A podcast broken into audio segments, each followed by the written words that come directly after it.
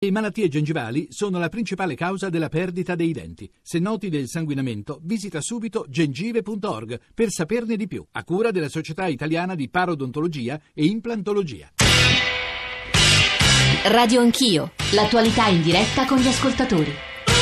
9.35 tornate con Radio Anch'io, Giorgio Zanchini al microfono, accanto a me l'ambasciatore del Regno del Marocco in Italia, è stato anche ambasciatore in Francia, è stato più volte ministro per il suo paese, Hassan Abouyub. Parliamo di Africa, l'Italia ponte fra Europa, Unione Europea e Africa è la frase del presidente Mattarella, ma insomma ieri nella conferenza Italia-Africa molte cose sono state dette, in parte ribadite stamane da noi a Radio Anch'io, dal nostro ministro eh, degli esteri, è un tema largamente presente sui giornali con, con grandi ambizioni, eh, mi pare e anche la lettura delle ambizioni italiane da parte di molti africani. Ci sono WhatsApp in attesa. Domenico Quirico che ha una testimonianza eh, terribile che abbiamo letto in questi giorni sulla stampa perché è appena tornato dal, dal lago Chad dove ha visto cose spaventose, insomma da quello che ho capito nella sua lettura. Prima volevo però far ascoltare all'ambasciatore, allo stesso Quirico, alcuni Whatsapp e leggere anche un messaggio di Marco da Bologna. Io sinceramente non ho capito la doma- alla domanda quanto investiamo in Africa, la risposta del Vice Ministro è stata tanto, ma dobbiamo investire molto di più. Non è che sia stata proprio chiara la risposta, ma visto che lei ha ringraziato, cioè sono io, per la risposta il Vice Ministro, probabilmente sono io che sono un po' tonto, no Marco? Non è lei che è tonto e io che secondo me sono stato impreciso, nel senso che lui ha detto che 500 milioni sono tanti, ma eh, ad esempio per gli occhi del, di un altro ospite eh, burkinabè, cioè Cleofas Adrien Dioma, sono pochi quei soldi, 500 eh, milioni. Ora non so, ambasciatore, sono tanti o pochi? Perché in comunità di misura io faccio un po' di fatica. Sono niente. Eh, gli africani, stati, eh hanno investito l'anno scorso 90 miliardi di euro nell'infrastruttura, eh. mettendo 55 milioni.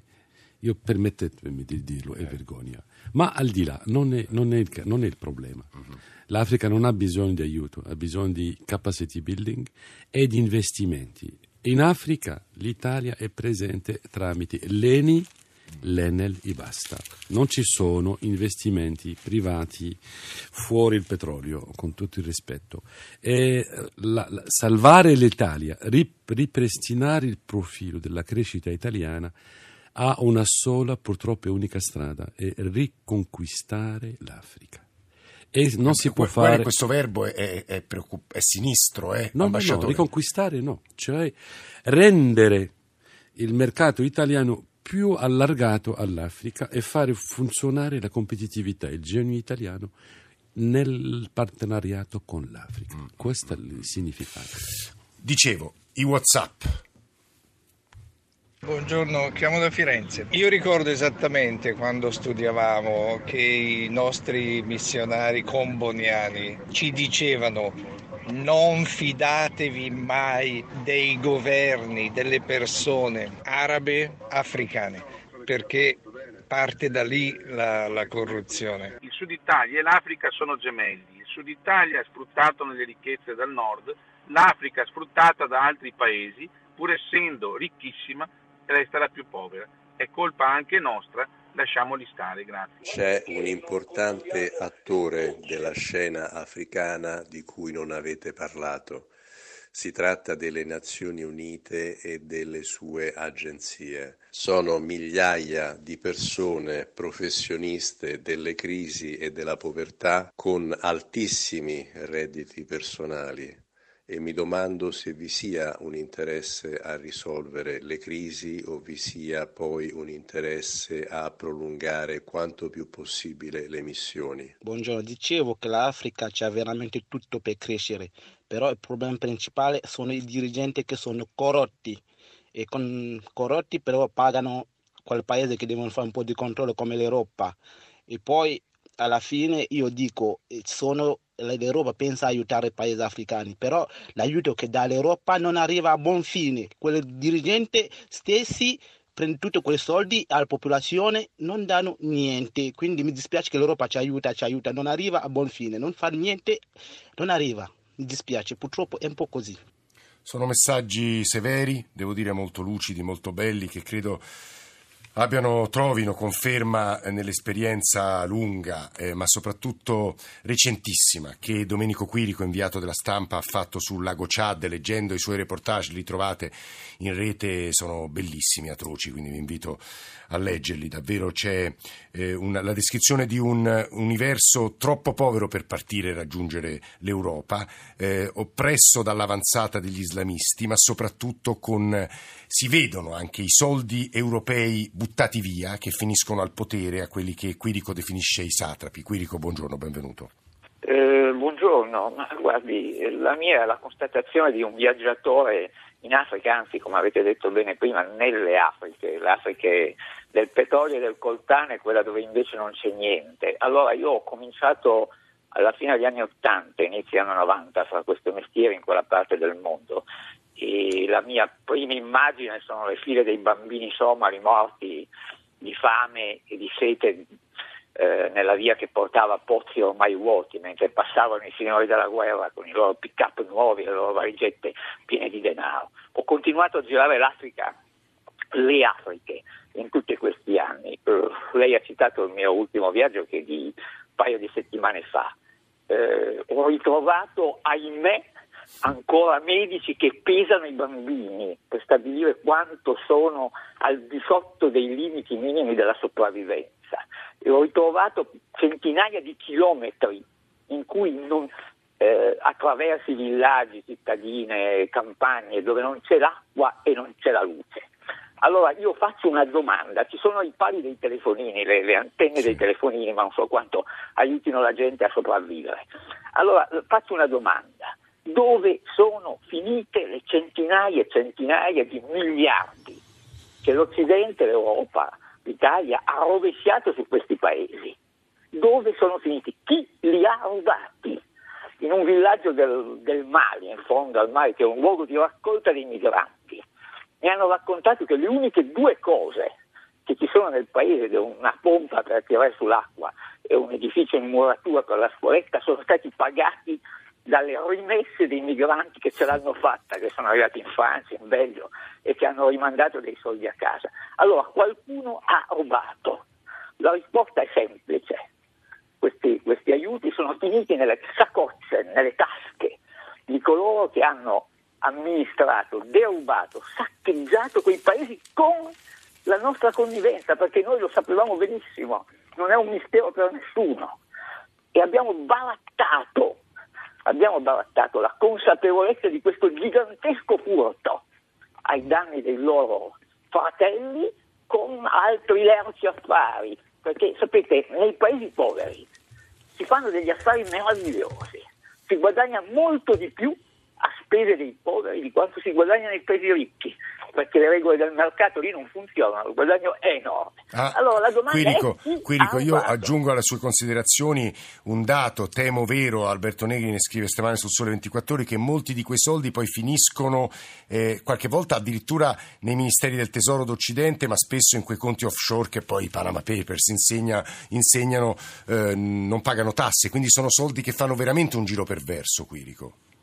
Assolutamente sì. Allora la domanda è, eh, nel, nel 1980-90, quando siamo, siamo andati in Africa, nelle librerie vendevano il libro di Fanon, I dannati della terra, che ci ha spiegato, raccontato, aperto gli occhi su quella che era le speranze, i sogni i drammi dell'Africa che era arrivata all'indipendenza negli anni 60, è passato ormai molto tempo da allora. Allora adesso nelle librerie il libro di Fanon non lo vende più nessuno, credo che non sia neanche stato ristampato, è molto demodé. Allora la domanda è, Forse in Africa non c'è bisogno di rovesciare altri aiuti con questa idea della connivenza, eh, sapendo benissimo che altre persone li ingoieranno. E magari tra queste persone ce ne sono anche molte di quelle che sono state riunite eh, a Roma per questo vertice Italia, Italia-Africa, per le classi dirigenti, semplifico, eh, non è sì, tutto sì, così, sì. ma evidentemente, ma la maggior parte, il 75%, facciamo così, eh. dei governanti africani dovrebbero essere processati dai loro cittadini per la forma di eh, eh, per i furti che hanno commesso ai danni, ai danni, dei loro paesi. Allora l'Africa ha bisogno di rivoluzioni, di cacciare via questa gente e che noi non continuiamo a sostenere questa gente che gli africani stessi devono cacciare, perché altrimenti sa, sa qual è la, la soluzione? Che queste rivoluzioni le prenderanno in mano gli islamisti che sono molto abili e attenti eh, a manovrare Quirico, sulla miseria. Qui, sulla l'analisi, l'analisi di Domenico Quirico è spietata, terribile. L'ambasciatore qui accanto a me del Regno del Marocco eh, credo che la condivida solo in parte. Non la condivido del tutto. Questo è veramente il populismo afro, afro, afro negativo. Il colonialismo ha rubato mille volte più ciò che i pretesi capi di Stato hanno rubato. Sull'elenco del Transparency International della corruzione a livello mondiale, mi dispiace ricordare al carissimo uh, ascoltatore no, è un esper- un giornalista, un giornalista. che gli africani non sono sui primi posti, sono europei e Latino America. Per quanto riguarda il malgoverno, eh, come facciamo con la Grecia in Europa? E perché questo sarebbe nel DNA degli africani? Per favore, per favore, un po' più di obiettività l'Europa ha rubato all'Africa tanto, tanto, tanto, con tutto il rispetto. E questo è conosciuto dal Fondo Monetario, dal Banco Mondiale. Ci sono delinquenti in Europa, in Africa, nel mondo intero. Però ci sono legittimità e dobbiamo rispettare l'opinione pubblica eh, africana. L'Africa è nata dentro un mondo di povertà dopo le indipendenze e non si fa il miracolo in 50 anni o 40 anni, con tutto il rispetto, con una demografia che la storia umana non ha mai conosciuto, non aveva mai conosciuto. Io vorrei capire dal mio carissimo che ci ha parlato qual modello economico si può inventare per affrontare una crescita demografica del 3,5%. L'Italia non ha mai conosciuto questo e in Europa nessuno ha mai conosciuto questo da due Prima, ambasciatore, prima di sentire Quirico vorrei sentire la voce di un economista, esperto di finanza internazionale, giornalista economico per l'Imes, c'è anche una sua intervista interessante, se volete la ritrovate, eh, su Mondo e Missione, che è una delle più, più lette testate missionarie in Italia. Professor Raimondi, buongiorno, benvenuto perché ha, ha, ascoltato come noi, come gli ascoltatori, due letture molto distanti su quello che accade in Africa. Professore. Eh, io devo dire che sono completamente d'accordo con quello che ha detto l'ambasciatore. Um, effettivamente non, non, si può appunto negare problematiche anche serie all'interno dell'Africa però ehm, parlare di corruzione, appunto, bisogna prima di tutto parlare, eh, individuare chi è il, il, fomentatore di questa corruzione, che sono le grandi corporation internazionali, eh, sono stati interessi neocoloniali nel passato e lo sono ancora tutt'oggi.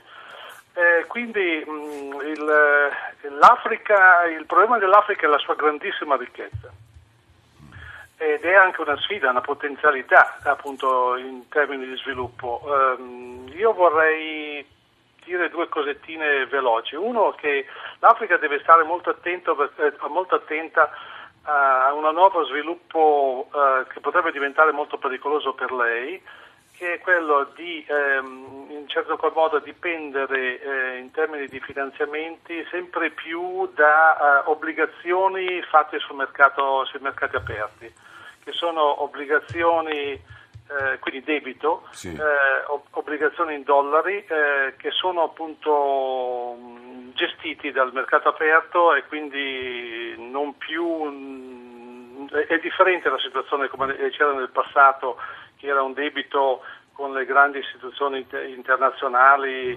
Eh, Perché che può succedere nella peggiore delle ipotesi, professore? Nella peggiore delle ipotesi può succedere che, eh, già sta succedendo, che eh, l'Africa dipende, eh, dipenderà eh, dalle decisioni di mercato no. e non più dalle decisioni politiche, che non, non, necessariamente erano buone decisioni no. politiche, però quando il mercato opera, opera in modo spietato cioè non c'è eh, posponimento, cioè il pagamento deve essere fatto altrimenti c'è fallimento. La seconda cosa è che è sottoposta alle, alle variazioni eh, del, um, delle, delle, monete, delle, delle, valutazioni delle monete, sempre totalmente fuori dal controllo eh, dell'Africa.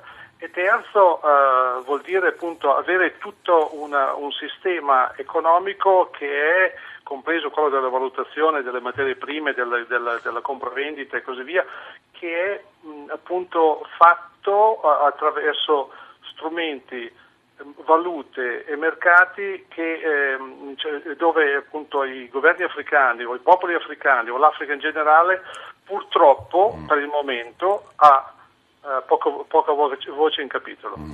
Questo era quello che ci stava raccontando Paolo Raimondi, giornalista e professore, scrive sull'Imes. Prima di sentire la voce di Domenico Quirico, ovviamente, eh, volevo farvi ascoltare una testimonianza, credo importante, non prima di aver citato un paio dei messaggi, eh, qualche ascoltatore che ci dice face, fate parlare anche noi della, della base, di chi è emigrato, eh, perché vogliamo raccontarvi, tanti immigrati ci stanno scrivendo stamane, vogliamo raccontare, raccontare anche il nostro punto di vista e un ascoltatore che se la prende con l'ambasciatore Abu Yub che è accanto a me perché c'è eh, il tasso di natalità troppo alto in Africa, se voi non riuscite a controllare quanti figli, anche le donne africane fanno 6-7 figli, per noi è, sarà comunque impossibile affrontare i grandi processi di, demografici. E però vi dicevo, eh, Zamahar Ismai, cittadina eritrea, direttore sanitario eh, dell'ospedale rurale di Pirimiti nella diocesi di Zomba in Malawi, è uno dei progetti peraltro dell'Associazione Amici del Malawi di Perugia, ci deve raccontare perché alcuni ascoltatori lo sapranno benissimo, alcuni colleghi lo sapranno benissimo, senz'altro diplomatici, io ad esempio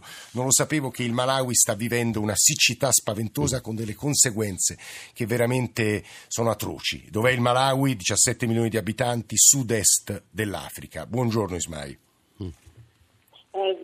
Buongiorno, buongiorno a lei. Grazie per, per l'invito.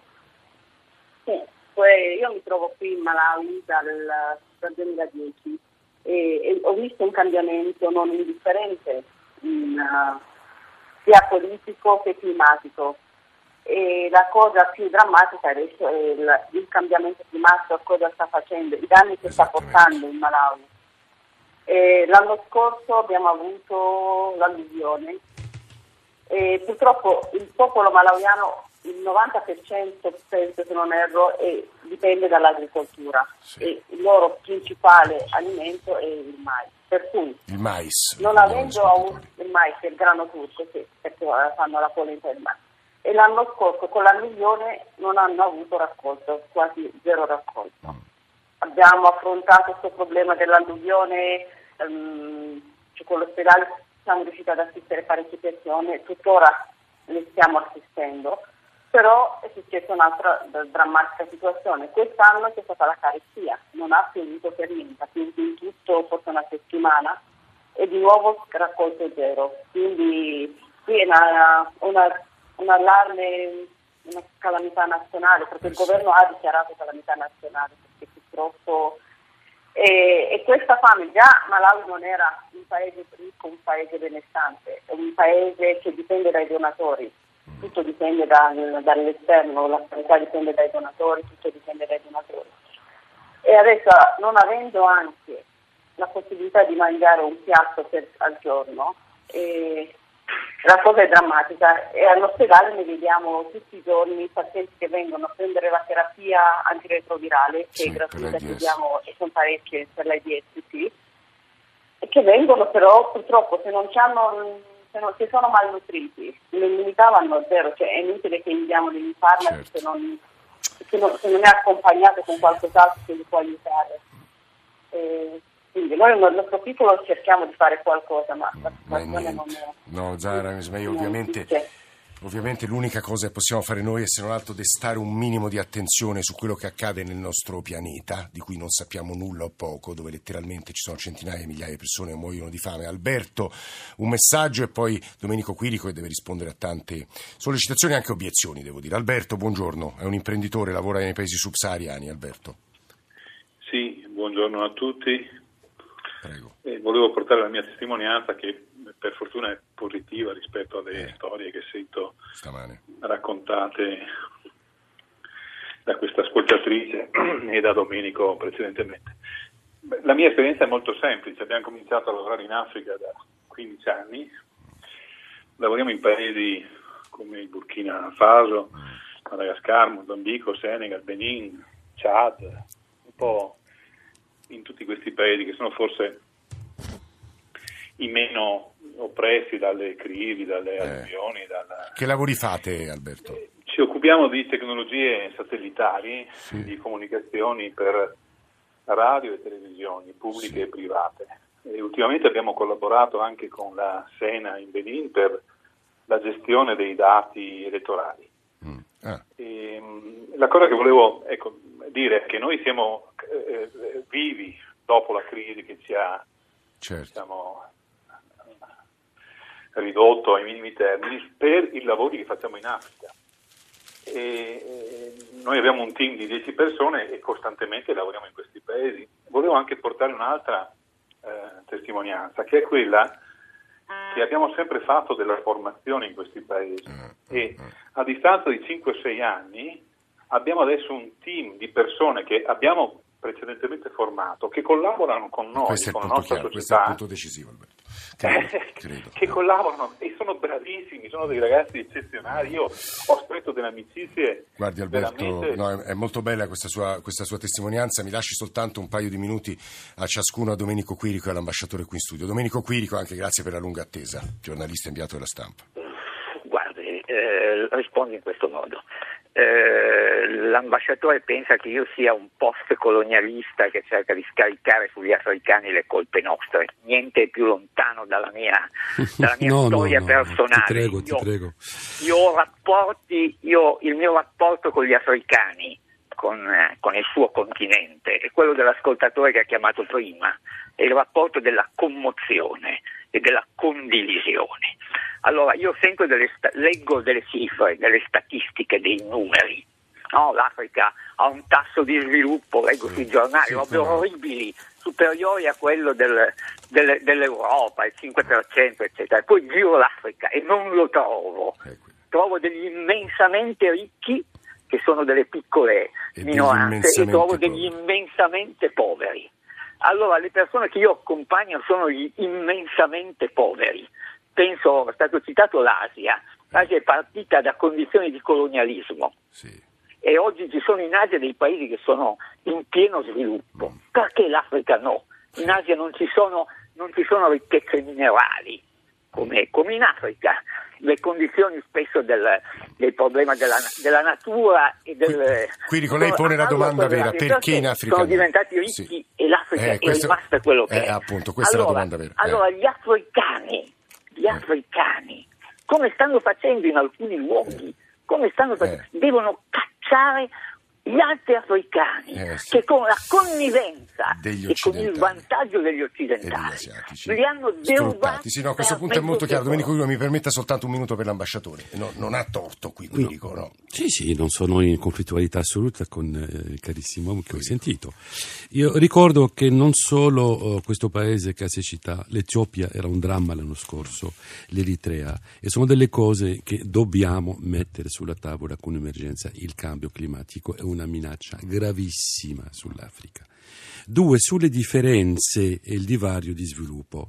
In Grecia mi dispiace dire che ci sono situazioni analoghe a quelle africane. Io conosco benissimo questo paese del cuore mio che si chiama l'Italia e quando vado in Basilicata o al sud della Puglia o in Calabria ho situazioni di disperanza assoluta che posso paragonare tranquillamente con queste povere dell'Africa. I miei concittadini in Campania che lavorano alla, racol- alla raccolta sì, dei pomodori hanno 10 euro al giorno come stipendio. In Italia democratica dell'Europa. Dobbiamo relativizzare, essere piuttosto... Speriamo nel, che questa, sì. questa, trasmissione l'abbia svolto questo ruolo. Grazie davvero ambasciatore per essere venuto nei nostri studi. Un dato che leggo da Alberto Negri, 9, 13 conflitti in Africa, spesa militare ha superato in queste aree 50 miliardi di dollari, i maggiori fornitori USA, Russia, Cina, Germania, Francia, Italia. Giampiero Cacciato, Claudio Magnaterra, Vittorio Bulgherini in console, la redazione, Alessandro Forlani, Nicola Amadori, Valeria Volatile, Alberto Agnello, Alessandro Bonicatti, Valentina Galli, in regia Cristian Manfredi, adesso il GR delle 10, eh, Radio 1 Music Club, John Vignola, la radio ne parla, eh, Ilaria Sotis, ambasciatore Abu Yub del Regno del Marocco nei nostri studi, grazie per essere venuti qui, se volete riascoltarci andate sul nostro sito, sul nostro profilo, domani in diretta da Milano per parlare delle elezioni milanesi.